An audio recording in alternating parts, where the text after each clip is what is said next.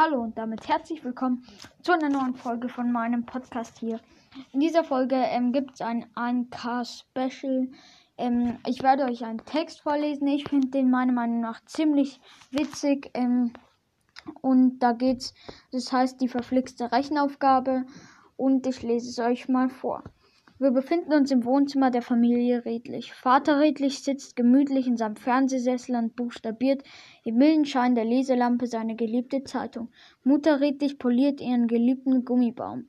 Beider Sohn sitzt über seinen Schulbüchern und macht seine Hausaufgaben. Er versucht es zumindest. Also den Sohn äh, spreche, spreche ich jetzt in meiner normalen Stimme. Den Vater mache ich so ein bisschen tiefere Stimme.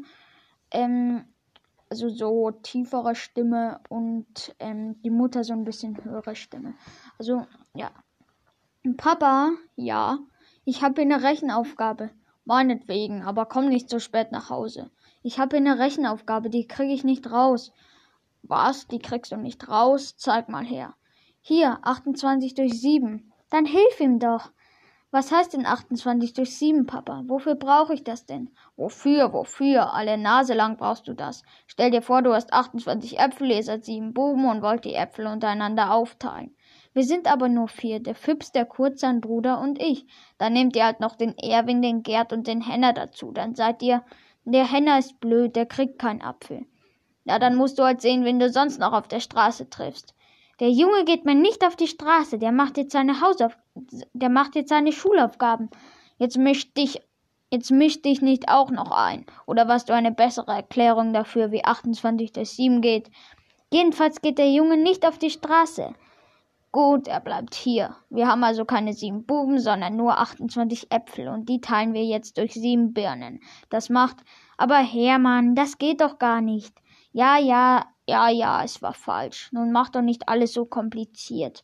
Ihr seid also keine sieben Birnen, äh, Buben. Ihr seid sieben, sieben, na, sieben Zwerge. Jawohl, ihr seid sieben Zwerge.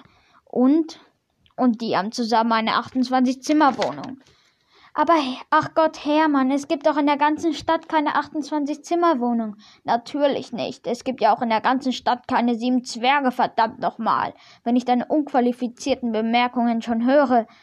Unqualifiziert? Aha, und was machen deine sieben Zwerge in ihrer 28-Zimmer-Wohnung? Wohnen, was denn sonst? 28 Zimmer durch sieben Zwerge. So, so, die gehen da durch, hintereinander, wie? Und was macht das Sch Schneewittchen, Papa?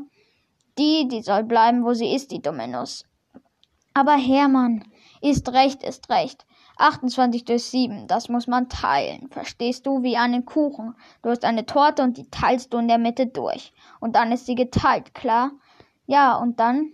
Und bei deiner Aufgabe musst du eben 28 Torten durch 7 teilen. Jawohl, 28 Torten. Elke, ich bin's leid, kauf jetzt 28 Torten. Für wen denn? Für uns sieben. Wir sind, wir sind aber doch nur drei. Dann werden, dann werden eben noch vier dazugeladen. Die Gierigs, die alte Raffke und der gefräßige Herr Mertens. Kauf die Torten. 28 Torten? Aber das ist ja viel zu teuer, Hermann. Für die Bildung von meinem Sohn ist mir nichts zu teuer. Jetzt kaufst du die 28 Torten. Aber das ist doch Wahnsinn. Da muss ja jeder von uns vier Torten essen. Das werden wir ja sehen, ob wir das schaffen, wenn ich schon dran denke an das süße Zeug. Ja, dann können wir, ja, dann könnten wir doch. Nein, die Aufgabe wird jetzt gelöst. Kauf die Torten. 28, 28 Torten, da, vier Torten für jeden. Das schaffen wir doch nie.